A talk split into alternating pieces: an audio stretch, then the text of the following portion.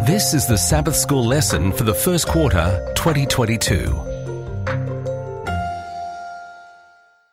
Lesson 2, the message of Hebrews, ready for teaching on January 8. It's authored by Dr. Felix Cortez, Associate Professor of New Testament Literature in the Seventh day Adventist Theological Seminary at Andrews University, and your reader for today is Dr. Percy Harold.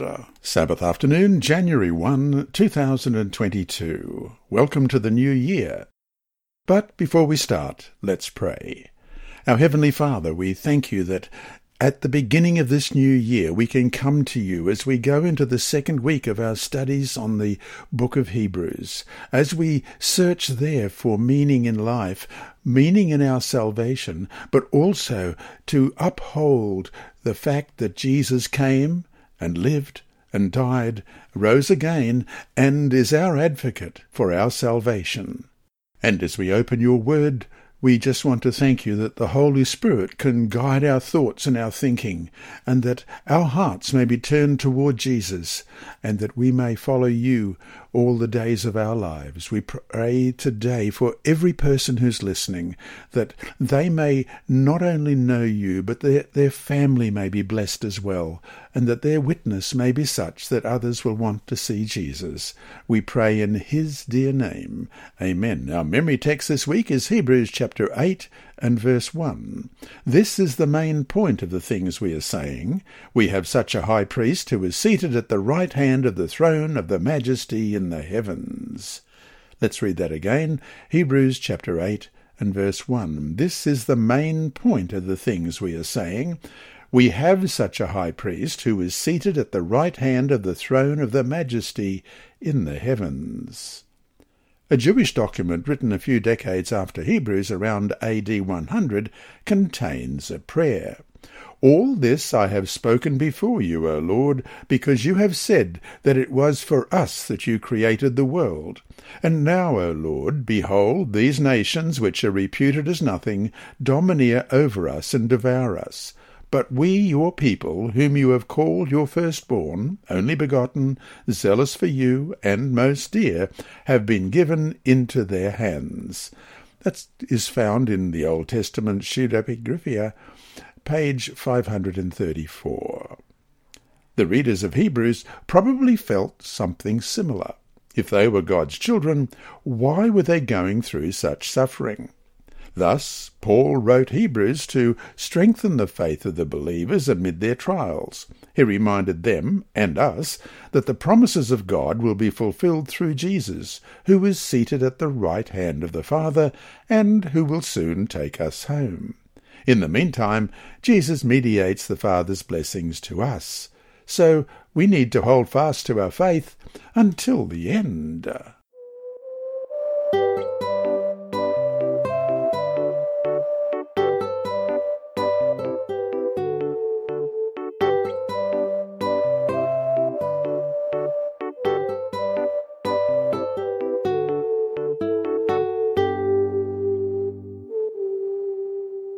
Sunday, January 2, Jesus is our King.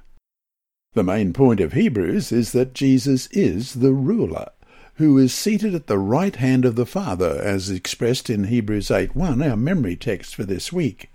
As God, Jesus always has been the ruler of the universe, but when Adam and Eve sinned, Satan became the ruler of this world, as we read in John 12:31. Now is the judgment of this world; now the ruler of this world will be cast out. And John 14:30, I will no longer talk much with you, for the ruler of this world is coming, and he has nothing in me. And John 16 verse 11, of judgment, because the ruler of this world is judged. Jesus, however, came and defeated Satan at the cross, recovering the right to rule those who accept him as their Saviour. Colossians 2, 13 to 15. And you, being dead in your trespasses and the uncircumcision of your flesh, he has made alive together with him, having forgiven you all trespasses, having wiped out the handwriting of requirements that was against us, which was contrary to us. And he has taken it out of the way, having nailed it to the cross. Having disarmed principalities and powers, he made a public spectacle of them, triumphing over them in it. The first two chapters of Hebrews focus especially on the inauguration of Jesus as King. Read Hebrews chapter 1, verses 5 to 14. What is happening here? And beginning at verse 5, For to which of the angels did he ever say, You are my son, today I have begotten you? And again, I will be to him a father, and he shall be to me a son. But when he again brings the firstborn into the world, he says, Let all the angels of God worship him. And of the angels, he says, Who makes his angels spirits, and his ministers a flame of fire? But to the Son, he says, your throne, O God, is for ever and ever. A sceptre of righteousness is the sceptre of your kingdom. You have loved righteousness and hated lawlessness. Therefore God, your God, has anointed you with the oil of gladness more than your companions. And you, Lord, in the beginning laid the foundation of the earth, and the heavens are the work of your hands. They will perish, but you remain, and they will all grow old like a garment, like a cloak you will fold them up, and they will be changed, but you are the same, and your years will not fail. But to which of the angels has he ever said, Sit at my right hand, till I make your enemies your footstool? Are they not all ministering spirits sent forth to minister to those who will inherit salvation? These verses are arranged in three sections. Each section introduces an aspect of the enthronement ceremony of the Son. First, God installs Jesus as the royal Son in verse 5. Second, God introduces the Son to the heavenly court, who worship him in verses 6 and 8, while the Father proclaims the eternal creatorship and rule of the Son in verses 8 to 12. Third, God enthrones the Son, the actual conferral of power over the earth, in verses 13 and 14. One of the most important beliefs of the New Testament is that in Jesus God fulfilled his promises to David. Let's look at those promises in 2 Samuel 7 and Luke chapter 1. Firstly, 2 Samuel chapter 7 verses 8 to 16. Now therefore, thus shall you say to my servant David, Thus says the Lord of hosts, I took you from the sheepfold, from following the sheep, to be ruler over my people, over Israel. And I have been with you wherever you have gone, and have cut off all your enemies from before you, and have made you a great name, like the name of the great men who are on the earth. Moreover, I will appoint a place for my people Israel, and will plant them, that they may dwell in a place of their own, and move no more. Nor shall the sons of wickedness oppress them any more, as previously since the time that I commanded judges to be over my people Israel, and have caused you to rest from all your enemies. Also, the Lord tells you that he will make you a house. When your days are fulfilled and you rest with your fathers, I will set up your seed after you, who will come from your body, and I will establish his kingdom. He shall build a house for my name, and I will establish the throne of his kingdom for ever. I will be his father, and he shall be my son. If he commits iniquity, I will chasten him with the rod of men and with the blows of the sons of men. But my mercy shall not depart from him, as I took it from Saul, whom I removed from before you. And your house and your kingdom shall be established for ever before you. Your throne shall be established for ever and Luke 1 30 to 33. Then the angel said to him, Do not be afraid, Mary, for you have found favour with God. And behold, you will conceive in your womb and bring forth a son, and shall call his name Jesus. He shall be great, and will be called the Son of the Highest. And the Lord God will give him the throne of his father David. And he will reign over the house of Jacob for ever, and of his kingdom there will be no end. Jesus was born from the line of David in the city of David, as we read in Matthew 1, verses 1 to 16, the book of the genealogy of Jesus Christ, the son of David, the son of Abraham. Abraham begat Isaac. Isaac begot Jacob, and Jacob begot Judah and his brothers. Judah begot Perez and Zerah by Tamar. Perez begot Hezron, and Hezron begat Ram. Ram begot Amminadab, and Amminadab begot Nahshon, and Nahshon begat Salmon. Salmon begat Boaz by Rahab. Boaz begot Obed by Ruth. Obed begot Jesse, and Jesse begot David the king. David the king begot Solomon by her who had been the wife of Uriah. Solomon begot Rehoboam. Rehoboam begot Abijah, and Abijah begot Asa. And Asa begot begot Jehoshaphat. Jehoshaphat begot Joram, and Joram begot Uzziah. Uzziah begot Jotham, Jotham begot Ahaz, and Ahaz begot Hezekiah. Hezekiah begot Manasseh, Manasseh begot Amon, and Amon begot Josiah. Josiah begot Jeconiah and his brothers about the time they were carried away to Babylon. And after they were brought to Babylon, Jeconiah begot Shealtiel, and Shealtiel begot Zerubbabel, and Zerubbabel begot Abiud, and Abiud begot Eliakim, and Eliakim begot Azor. Azor begot Zadok, Zadok begot Achim, and Achim begot Eliud.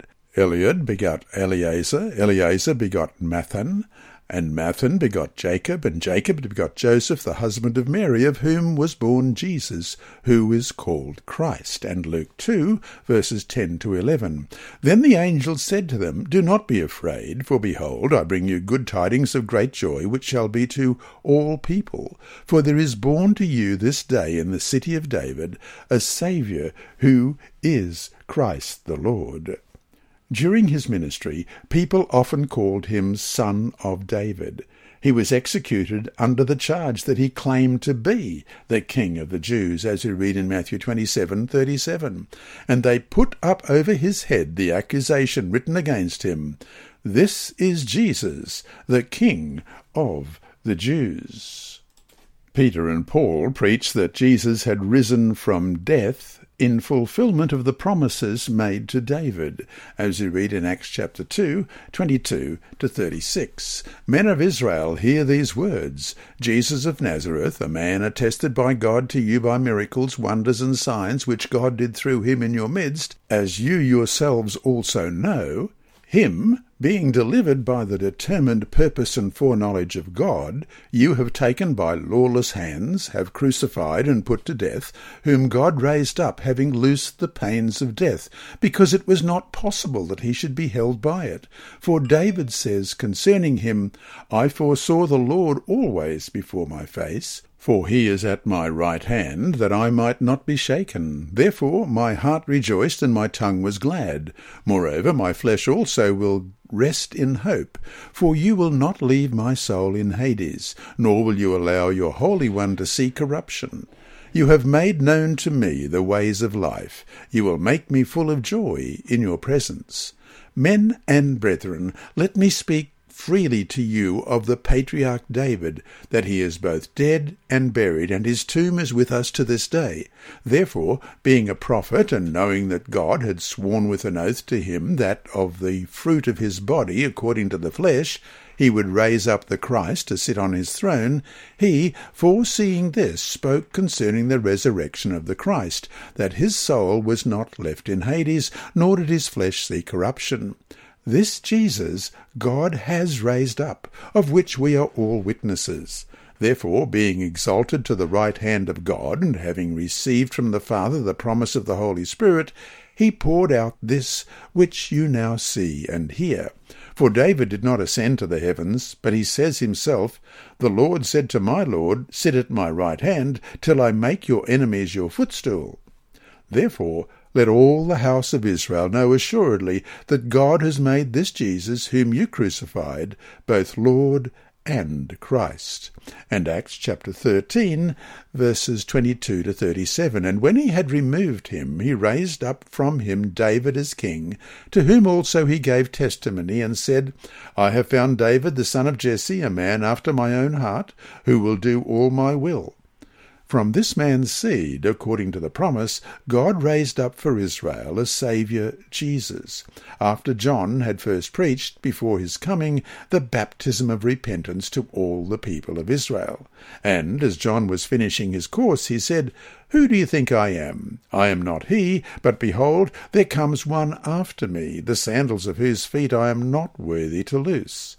Men and brethren, sons of the family of Abraham, and those among you who fear God, to you the word of this salvation has been sent for those who dwell in Jerusalem and their rulers, because they did not know him, nor even the voices of the prophets which are read every Sabbath have fulfilled them in condemning him. And though they found no cause for death in him, they asked Pilate that he should be put to death. Now, when they had fulfilled all that was written concerning him, they took him down from the tree and laid him in a tomb. But God raised him from the dead. He was seen for many days by those who came up with him from Galilee to Jerusalem, who are witnesses to the people. And we declare to you glad tidings, that promise which was made to the fathers. God has fulfilled this for us, their children, in that he has raised up Jesus. As it is also written in the second psalm, You are my son, today I have begotten you and that he raised him from the dead, no more to return to corruption, he has spoken thus, I will give you the sure mercies of David. Therefore he also says in another psalm, You will not allow your Holy One to see corruption. For David, after he had served his own generation by the will of God, fell asleep, was buried with his fathers, and saw corruption. But he whom God raised up saw no corruption. And John identified Jesus as the lion of the tribe of Judah in Revelation 5, verse 5. But one of the elders said to me, Do not weep. Behold, the lion of the tribe of Judah, the root of David, has prevailed to open the scroll and to loose its seven seals. Hebrews, of course, concurs. God has fulfilled his promises to David in Jesus. God gave him a great name. In Hebrews 1 verse 4 we read, having become so much better than the angels, as he has by inheritance obtained a more excellent name than they. He installed him as his own son, we've already read in Hebrews 1 verse 5, affirmed him forever as Creator and Lord in verses 8 to 12, and seated him at his right hand in verses 13 to 14. Furthermore, according to Hebrews chapter 4, Jesus leads the people into the rest of God, and we are reminded that Jesus is the builder of the house of God in Hebrews 3 3 and 4. For this one has been counted worthy of more glory than Moses, inasmuch as he who built the house has more honour than the house. For every house is built by someone, but he who built all things is God. Jesus, then, is the legitimate ruler of this earth, engaged in a war with Satan, the usurper, for our allegiance. And so to finish the day, how can we draw comfort, especially amid trials, from knowing that Jesus is the ruler of the universe?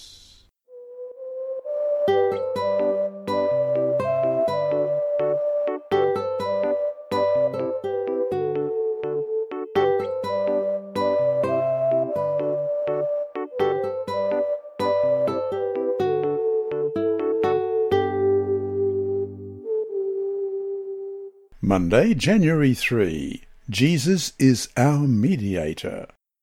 An interesting concept in the Old Testament theology is that the promised Davidic king would represent the nation before God.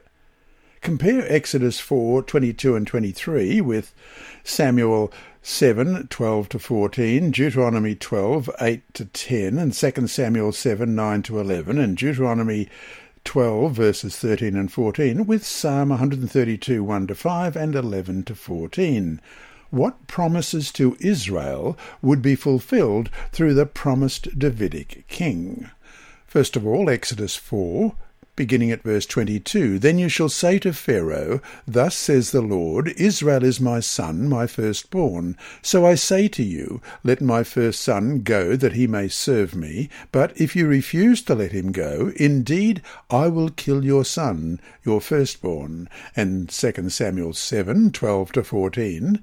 When your days are fulfilled, and you rest with your fathers, I will set up your seed after you, who will come from your body, and I will establish his kingdom. He shall build a house for my name, and I will establish the throne of his kingdom forever.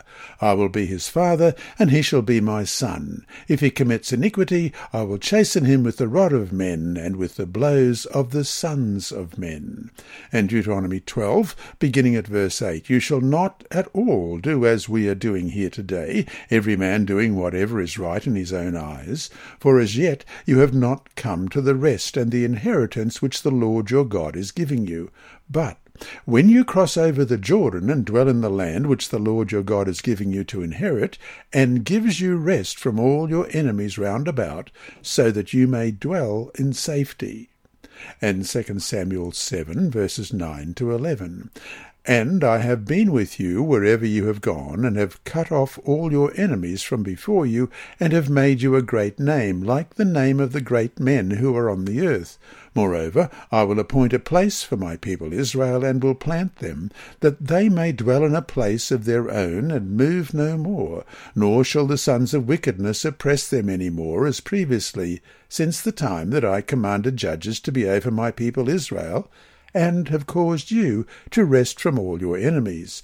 Also the Lord tells you that he will make you a house. And Deuteronomy 12, verses 13 to 14. Take heed to yourself that you do not offer your burnt offerings in every place that you see, but in the place which the Lord chooses in one of your tribes. There you shall offer your burnt offerings, and there you shall do all that I command you.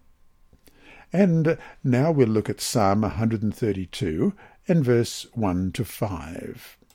Lord, remember David and all his afflictions, how he swore to the Lord and vowed to the mighty one of Jacob.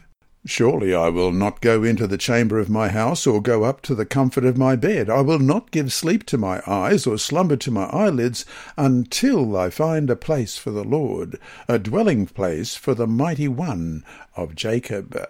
And verses 11 to 14 The Lord has sworn in truth to David, You will not turn from it. I will set upon your throne the fruit of your body, if your sons will keep my covenant and my testimony which I shall teach them. Their sons also shall sit upon your throne for evermore. For the Lord has chosen Zion, he has desired it for his dwelling place. This is my resting place for ever. Here I will dwell, for I have desired it. Israel was God's son, and God would give the Israelites a place where they would rest from their enemies. God also would choose a place among them where his name would dwell. These promises for Israel would now be fulfilled through the promised Davidic king. He would be adopted as God's son, God would give him rest from his enemies, and he would build a temple for God in Zion where God's name would dwell. This means that God will fulfill his promises to Israel through the promised Davidic king. The Davidic king would represent Israel before God.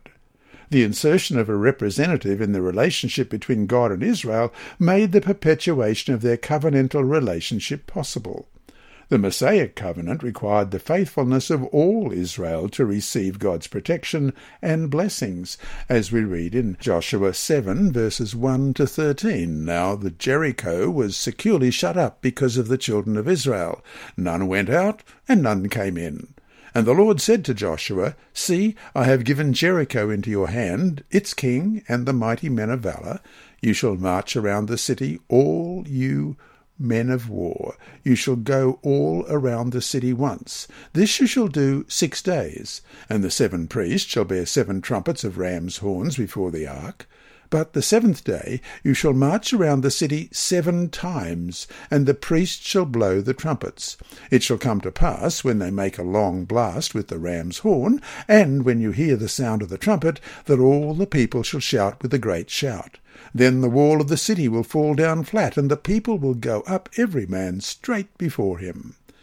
Then Joshua the son of Nun called the priests, and said to them, Take up the ark of the covenant, and let seven priests bear seven trumpets of ram's horns before the ark of the Lord. And he said to the people, Proceed, and march around the city, and let him who is armed advance before the ark of the Lord. So it was, when Joshua had spoken to the people, that the seven priests bearing the seven trumpets of ram's horns before the Lord advanced and blew the trumpets, and the ark of the covenant of the Lord followed them.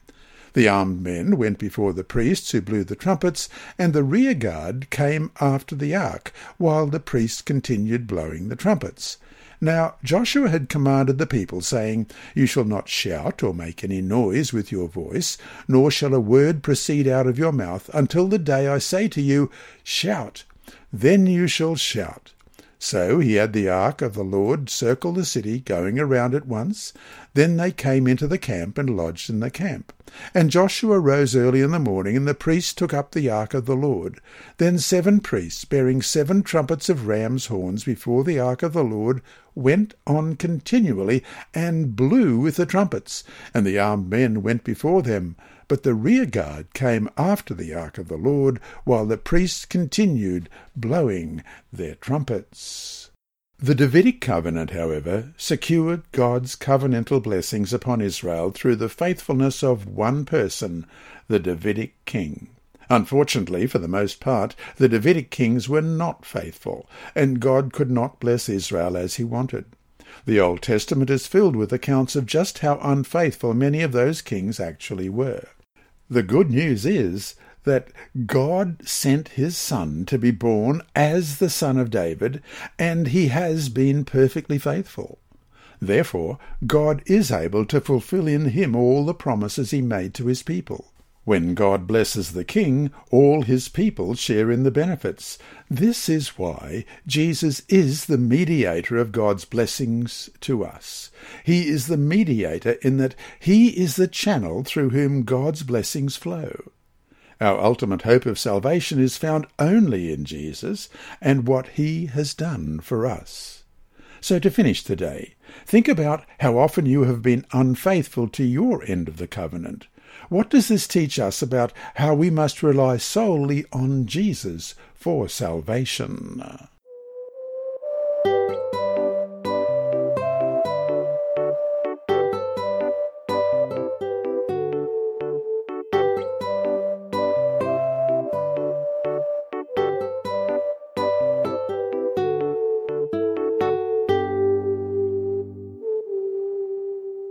Tuesday, January 4, Jesus is our champion. Compare 1 Samuel 8, 19 and 20 and Hebrews 2, 14 to 16. What did the Israelites look for in a king, and how were these wishes fulfilled in Jesus?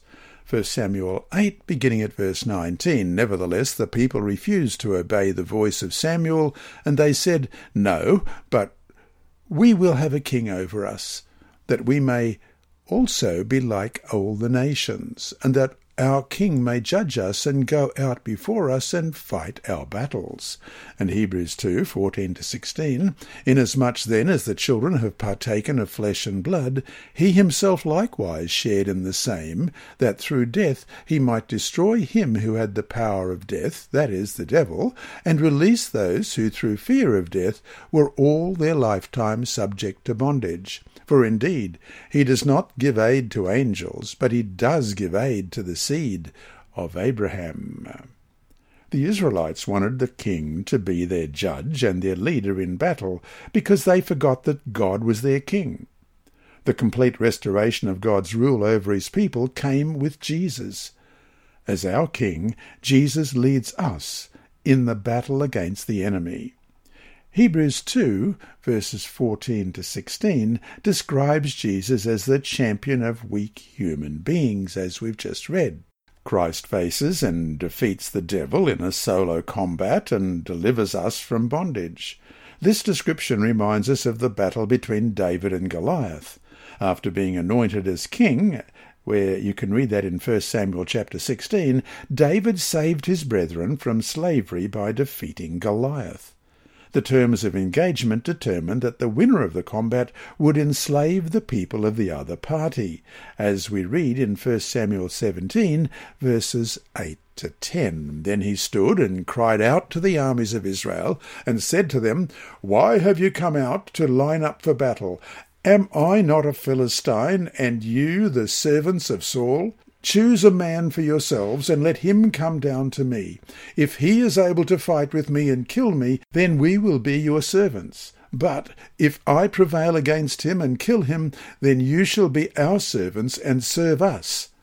And the Philistines said, I defy the armies of Israel this day. Give me a man that we may fight together. Thus David acted as a champion of Israel. He represented them. Read Isaiah chapter 42 verse 13 and Isaiah 59 15 to 20. How does Yahweh describe himself in these passages? Isaiah 42 verse 13. The Lord shall go forth like a mighty man. He shall stir up his zeal like a man of war. He shall cry out, yes, shout aloud. He shall prevail against his enemies.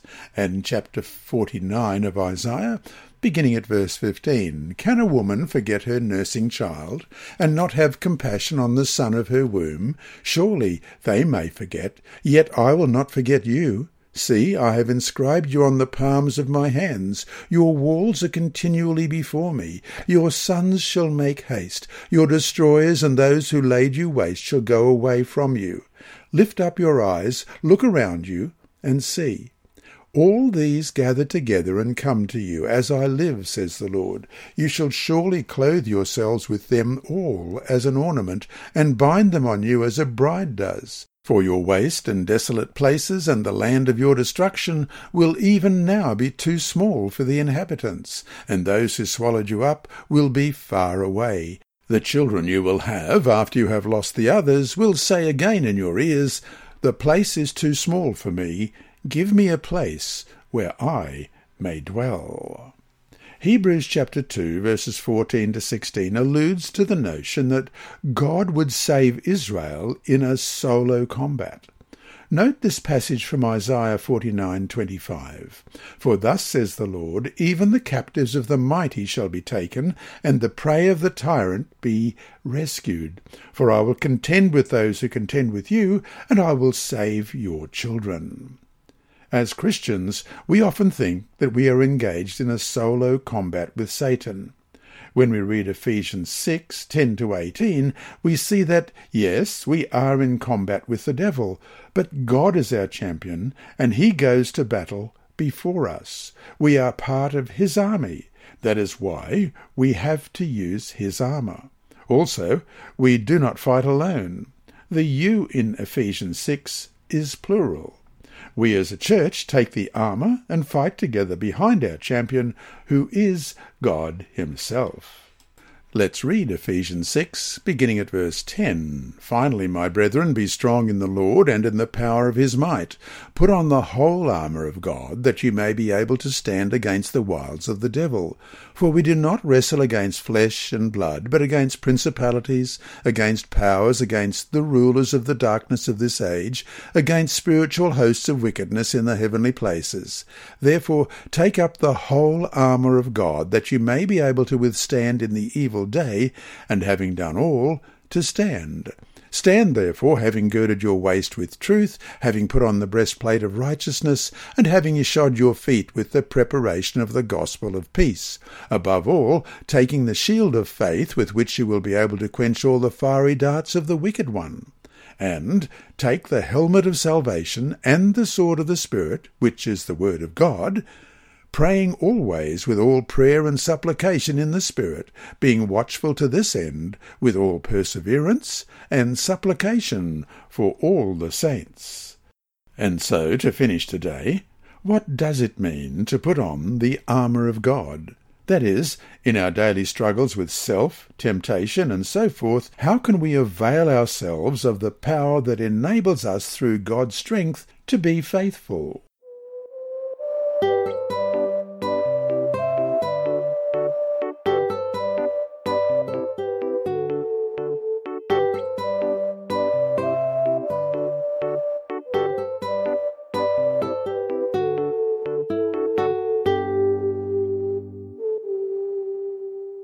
Wednesday, January 5.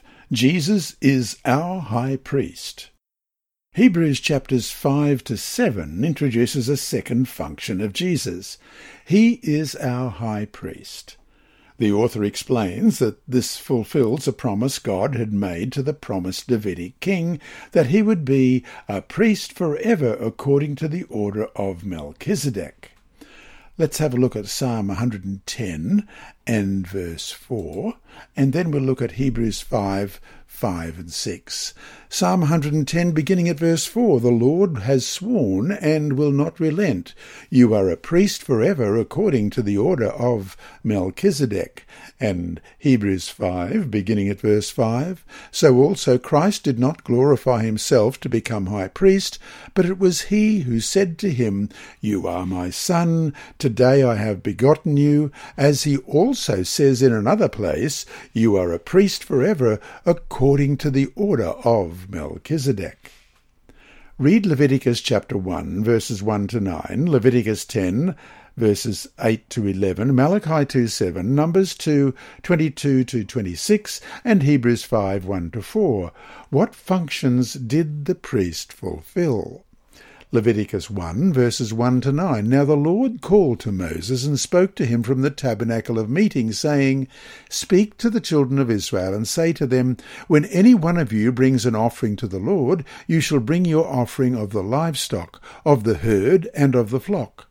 If his offering is a burnt sacrifice of the herd, let him offer a male without blemish. He shall offer it of his own free will at the door of the tabernacle of meeting before the Lord.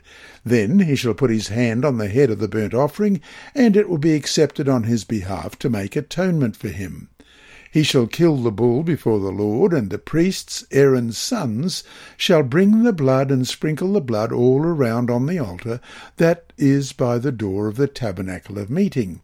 And he shall skin the burnt offering and cut it into its pieces. The sons of Aaron, the priests, shall put fire on the altar and lay the wood in order on the fire. Then the priests, Aaron's sons, shall lay the parts, the head, and the fat in order on the wood that is on the fire upon the altar. But he shall wash its entrails and its legs with water, and the priest shall burn all on the altar as a burnt sacrifice, an offering made by fire, a sweet aroma to the Lord. And Leviticus 10, verses 8 to 11. Then the Lord spoke to Aaron, saying, Do not drink wine or intoxicating drink, you nor your sons with you, when you go into the tabernacle of meeting, lest you die. It shall be a statute for ever throughout your generations, that you may distinguish between holy and unholy, and between unclean and clean, and that you may teach the children of Israel all the statutes which the Lord has spoken to them by the hand of Moses. And Malachi 2, verse 7 For the lips of a priest shall keep knowledge, and people shall seek the law from his mouth, for he is the messenger of the Lord of hosts. And then Numbers 6, beginning at verse 22. And the Lord spoke to Moses, saying, Speak to Aaron and his sons, saying, This is the way you shall bless the children of Israel. Say to them, The Lord bless you and keep you. The Lord make his face shine upon you and be gracious to you.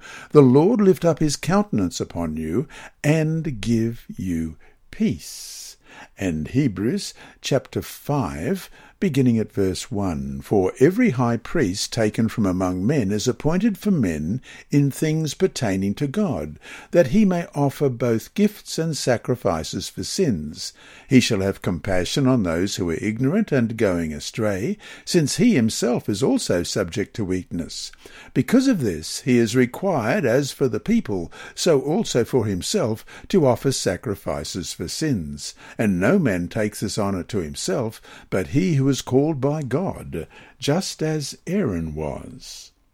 The priests were appointed on behalf of human beings to represent them and mediate their relationship with God and the things pertaining to Him. The priest was a mediator. This was true of any system of priesthood, whether Jewish, Greek, Roman, or any other. The priest makes it possible for us to relate to God, and everything the priest does has the purpose of facilitating the relationship between us and God. The priest offers sacrifices on behalf of human beings. The people cannot bring these sacrifices to God in person. The priest knows how we can offer an acceptable sacrifice so that our gifts may be acceptable to God or so that they can provide cleansing and forgiveness. Priests also taught the law of God to the people.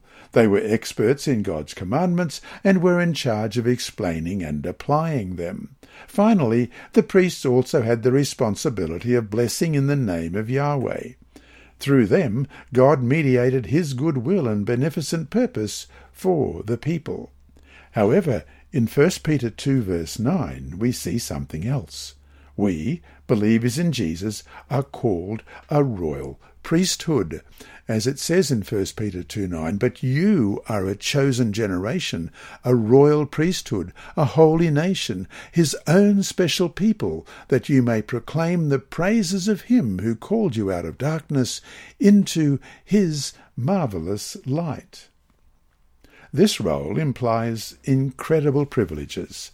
Priests could approach God in the sanctuary. Today, we can approach God through prayer with confidence, as we read in Hebrews 4, verses 4 to 16, 14 to 16, which reads, Seeing then that we have a great high priest who has passed through the heavens, Jesus, the Son of God, let us hold fast our confession, for we do not have a high priest who cannot sympathize with our weaknesses, but was in all points tempted as we are, yet without sin. Let us therefore come boldly to the throne of grace, that we may obtain mercy and find grace to help in time of need. And Hebrews 10 19 to 23. Therefore, brethren, having boldness to enter the holiest by the blood of Jesus, by a new and living way which he consecrated for us through the veil, that is, his flesh, and having a high priest over the house of God, let us draw near with a true heart in full assurance of faith, having our hearts sprinkled from an evil conscience and our bodies washed with pure water. Let us hold fast the confession of our hope without wavering, for he who promised is faithful there are as well important responsibilities. We must collaborate with God in his work of saving the world. He wants us to teach and explain God's laws and precepts to others. He also wants us to offer sacrifices of praise and good works, which are pleasing to Him. What a privilege and what a responsibility! And so to finish today, what difference should it make in our lives that we are indeed a royal priesthood? How should this truth impact how we live?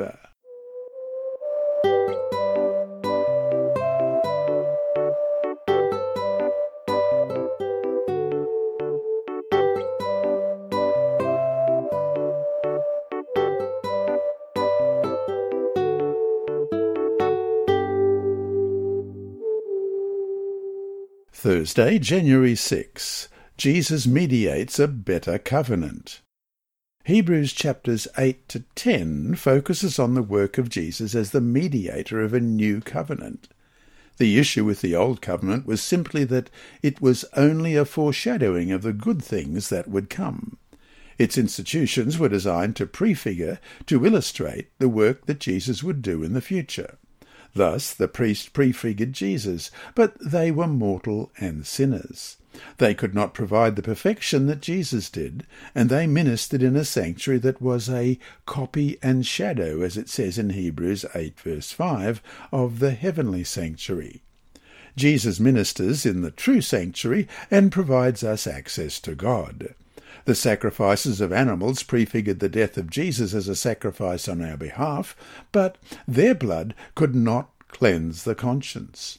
Jesus' blood, however, purifies our conscience, and through him, having faith in him and accepting his mediatory work in our behalf, we can approach God with boldness, as we read in Hebrews 10, verses 19 to 22. Therefore, brethren, having boldness to enter the holiest by the blood of Jesus, by a new and living way which he consecrated for us through the veil, that is, his flesh, and having a high priest over the house of God, let us draw near with a true heart in full assurance of faith, having our hearts sprinkled from an evil conscience, and our bodies washed with pure water. Read Hebrews chapter 8, verses 8 to 12. What did God promise to us in the new covenant?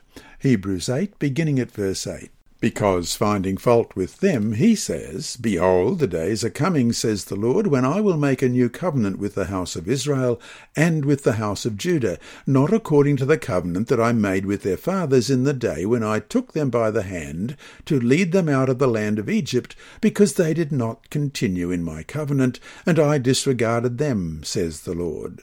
For this is the covenant that I will make with the house of Israel after those days, says the Lord. I will put my laws in their mind, and write them on their hearts, and I will be their God, and they shall be my people. None of them shall teach his neighbour, and none his brother, saying, Know the Lord, for all shall know me, from the least of them to the greatest of them. For I will be merciful to their unrighteousness, and their sins and their lawless deeds I will remember no more. By appointing Jesus as our high priest, the Father inaugurated a new covenant that will accomplish what the old covenant could only anticipate. The new covenant delivers what only a perfect, eternal, human, divine priest can. This high priest not only explains the law of God, but also implants the law in our hearts. This priest offers a sacrifice that brings forgiveness. This priest cleanses and transforms us. He transforms our hearts from stone to flesh, as we read in Ezekiel 36:26. I will give you a new heart and put a new spirit within you. I will take the heart of stone out of your flesh and give you a heart of flesh. He really creates us anew, as we read in 2 Corinthians 5:17. Therefore, if anyone is in Christ, he is a new creation. Old things have passed away; behold, all things have become new. This priest blesses us in the most incredible way by providing us access into the very presence of the Father himself. God designed the Old Covenant in order to point to the future, to the work of Jesus. It was beautiful in its design and purpose, yet some misunderstood its purpose. Unwilling to leave the symbols, the shadows, and embrace the truths that the symbols were pointing to, they missed the wonderful benefits that Jesus' ministry offered them. Ellen White writes in The Desire of Ages, page 165, Christ was the foundation and life of the temple. Its services were typical of the sacrifice of the Son of God. The priesthood was established to represent the mediatorial character and work of Christ. The entire plan of sacrificial worship was a foreshadowing of the Saviour's death to redeem the world. There would be no efficacy in these offerings when the great event toward which they had pointed for ages was consummated. End of quote.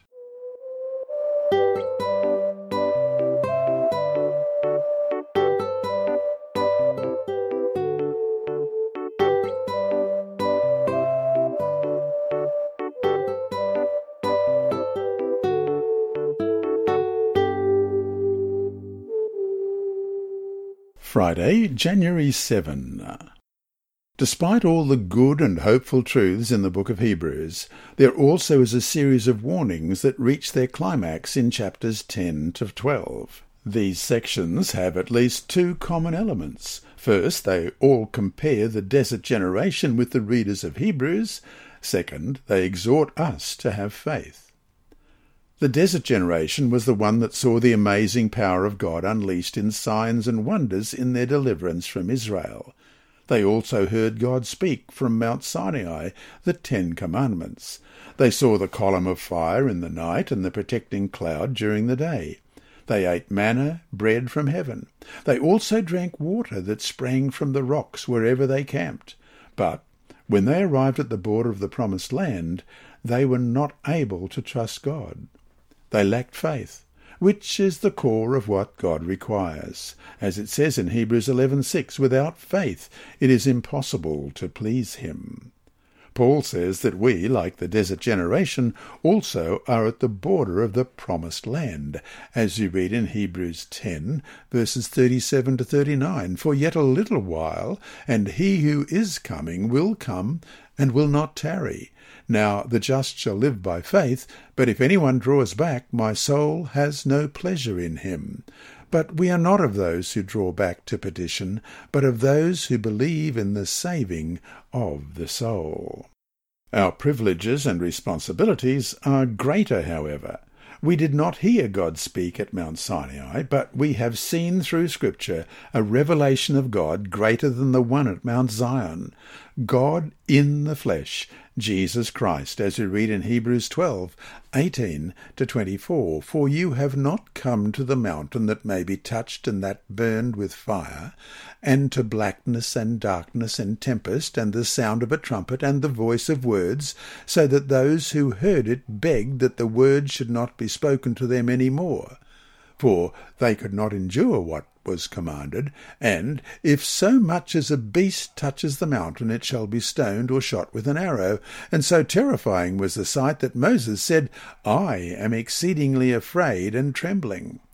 But you have come to Mount Zion, to the city of the living God, the heavenly Jerusalem, to an innumerable company of angels, to the general assembly and church of the firstborn who are registered in heaven, to God the judge of all, to the spirits of just men made perfect, to Jesus the mediator of the new covenant, and to the blood of sprinkling that speaks better things than that of Abel. The question is, Will we have faith? Paul encourages us to follow the example of a great list of characters, which culminates with Jesus himself. And that brings us to our three discussion questions for this week. One, we have learned that Jesus is our champion who goes before us into the battle against the devil. How can we fight together, united as a church, behind our champion? What are those things that prevent this unity from happening? What are ways that Satan can weaken us as a church? How did Satan weaken Israel in the past? Two, as believers, we are a community of priests under God's direction. In what ways can your local church offer better sacrifices of praise and good works to God? Please be specific and practical. 3. In what ways is our situation similar to the situation of the desert generation just before crossing into the promised land? What lessons can we learn from the similarities?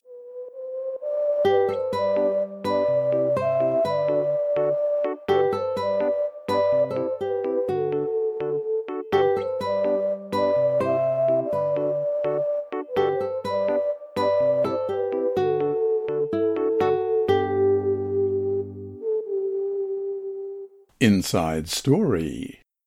Our mission story this week is titled Miraculous Rock. It's by Andrew McChesney. A miracle rock stopped the pickup truck of Bunprani Vanadi, who was serving as president of the Seventh day Adventist Church in Laos. It was just an ordinary creek. Any car could pass through its shallow waters easily. No car was known to have ever gotten stuck there. But the pickup truck decided to stop just as it entered the creek. It simply stopped. Bunprani and two young pastors travelling with him found a rock blocking the way, but it seemed to be too small to stop the vehicle. Just to make sure, they moved the rock and tried to restart the vehicle. It refused to start. They hailed down a passing car and tried to jump start the battery, but the pickup truck still refused to start. Since it was getting dark, Bunprani walked to the nearest village. Several villagers came back to the pickup truck to help, but they couldn't get it to start. The village chief invited Bunprani to spend the night in his house, while the young pastors stayed with the pickup truck. What are you doing in our area? the village chief asked. Bunprani explained that he was taking some sporting equipment to the next village. He was hoping to establish a connection with that village. As he listened, the village chief sensed that Bunpurni was a Christian, and he announced that he was a Christian. He pulled out a Voice of Prophecy Correspondence School certificate issued by the Seventh day Adventist Church of Laos several years earlier. He said he had reached out to a former church leader for support several years earlier, but had been dismissed. So now he and about 200 other villagers were worshipping Jesus on their own. He asked Bunpurni to teach him and the villagers about the seventh day Sabbath. It was at that moment Bunpurni realized an angel must have stopped the pickup truck. It was like Balaam's donkey, who refused to go farther because it saw an angel of the Lord. This car must have seen an angel of the Lord standing in front of it in the creek, so it decided to stop. The next morning, the pickup truck started at the first turn of the key. And there's a photograph of the truck with its front wheels in the water. Thank you for your Sabbath School mission offering that will help spread the gospel to the people of Laos and the other countries of the Southern Asia Pacific Division. Part of this quarter's 13 Sabbath offering will help open an elementary school in Laos. This lesson was read by Dr. Percy Harold for Christian Services for the Blind. Sponsored by the Sabbath School Department and distributed through Hope Channel Australia, this podcast is also redistributed by Hope Channel Germany, Christian Record Services for the Blind, and It Is Written. It is also available on SoundCloud and through multiple podcast distributors, including Apple iTunes. Remember, God is always faithful.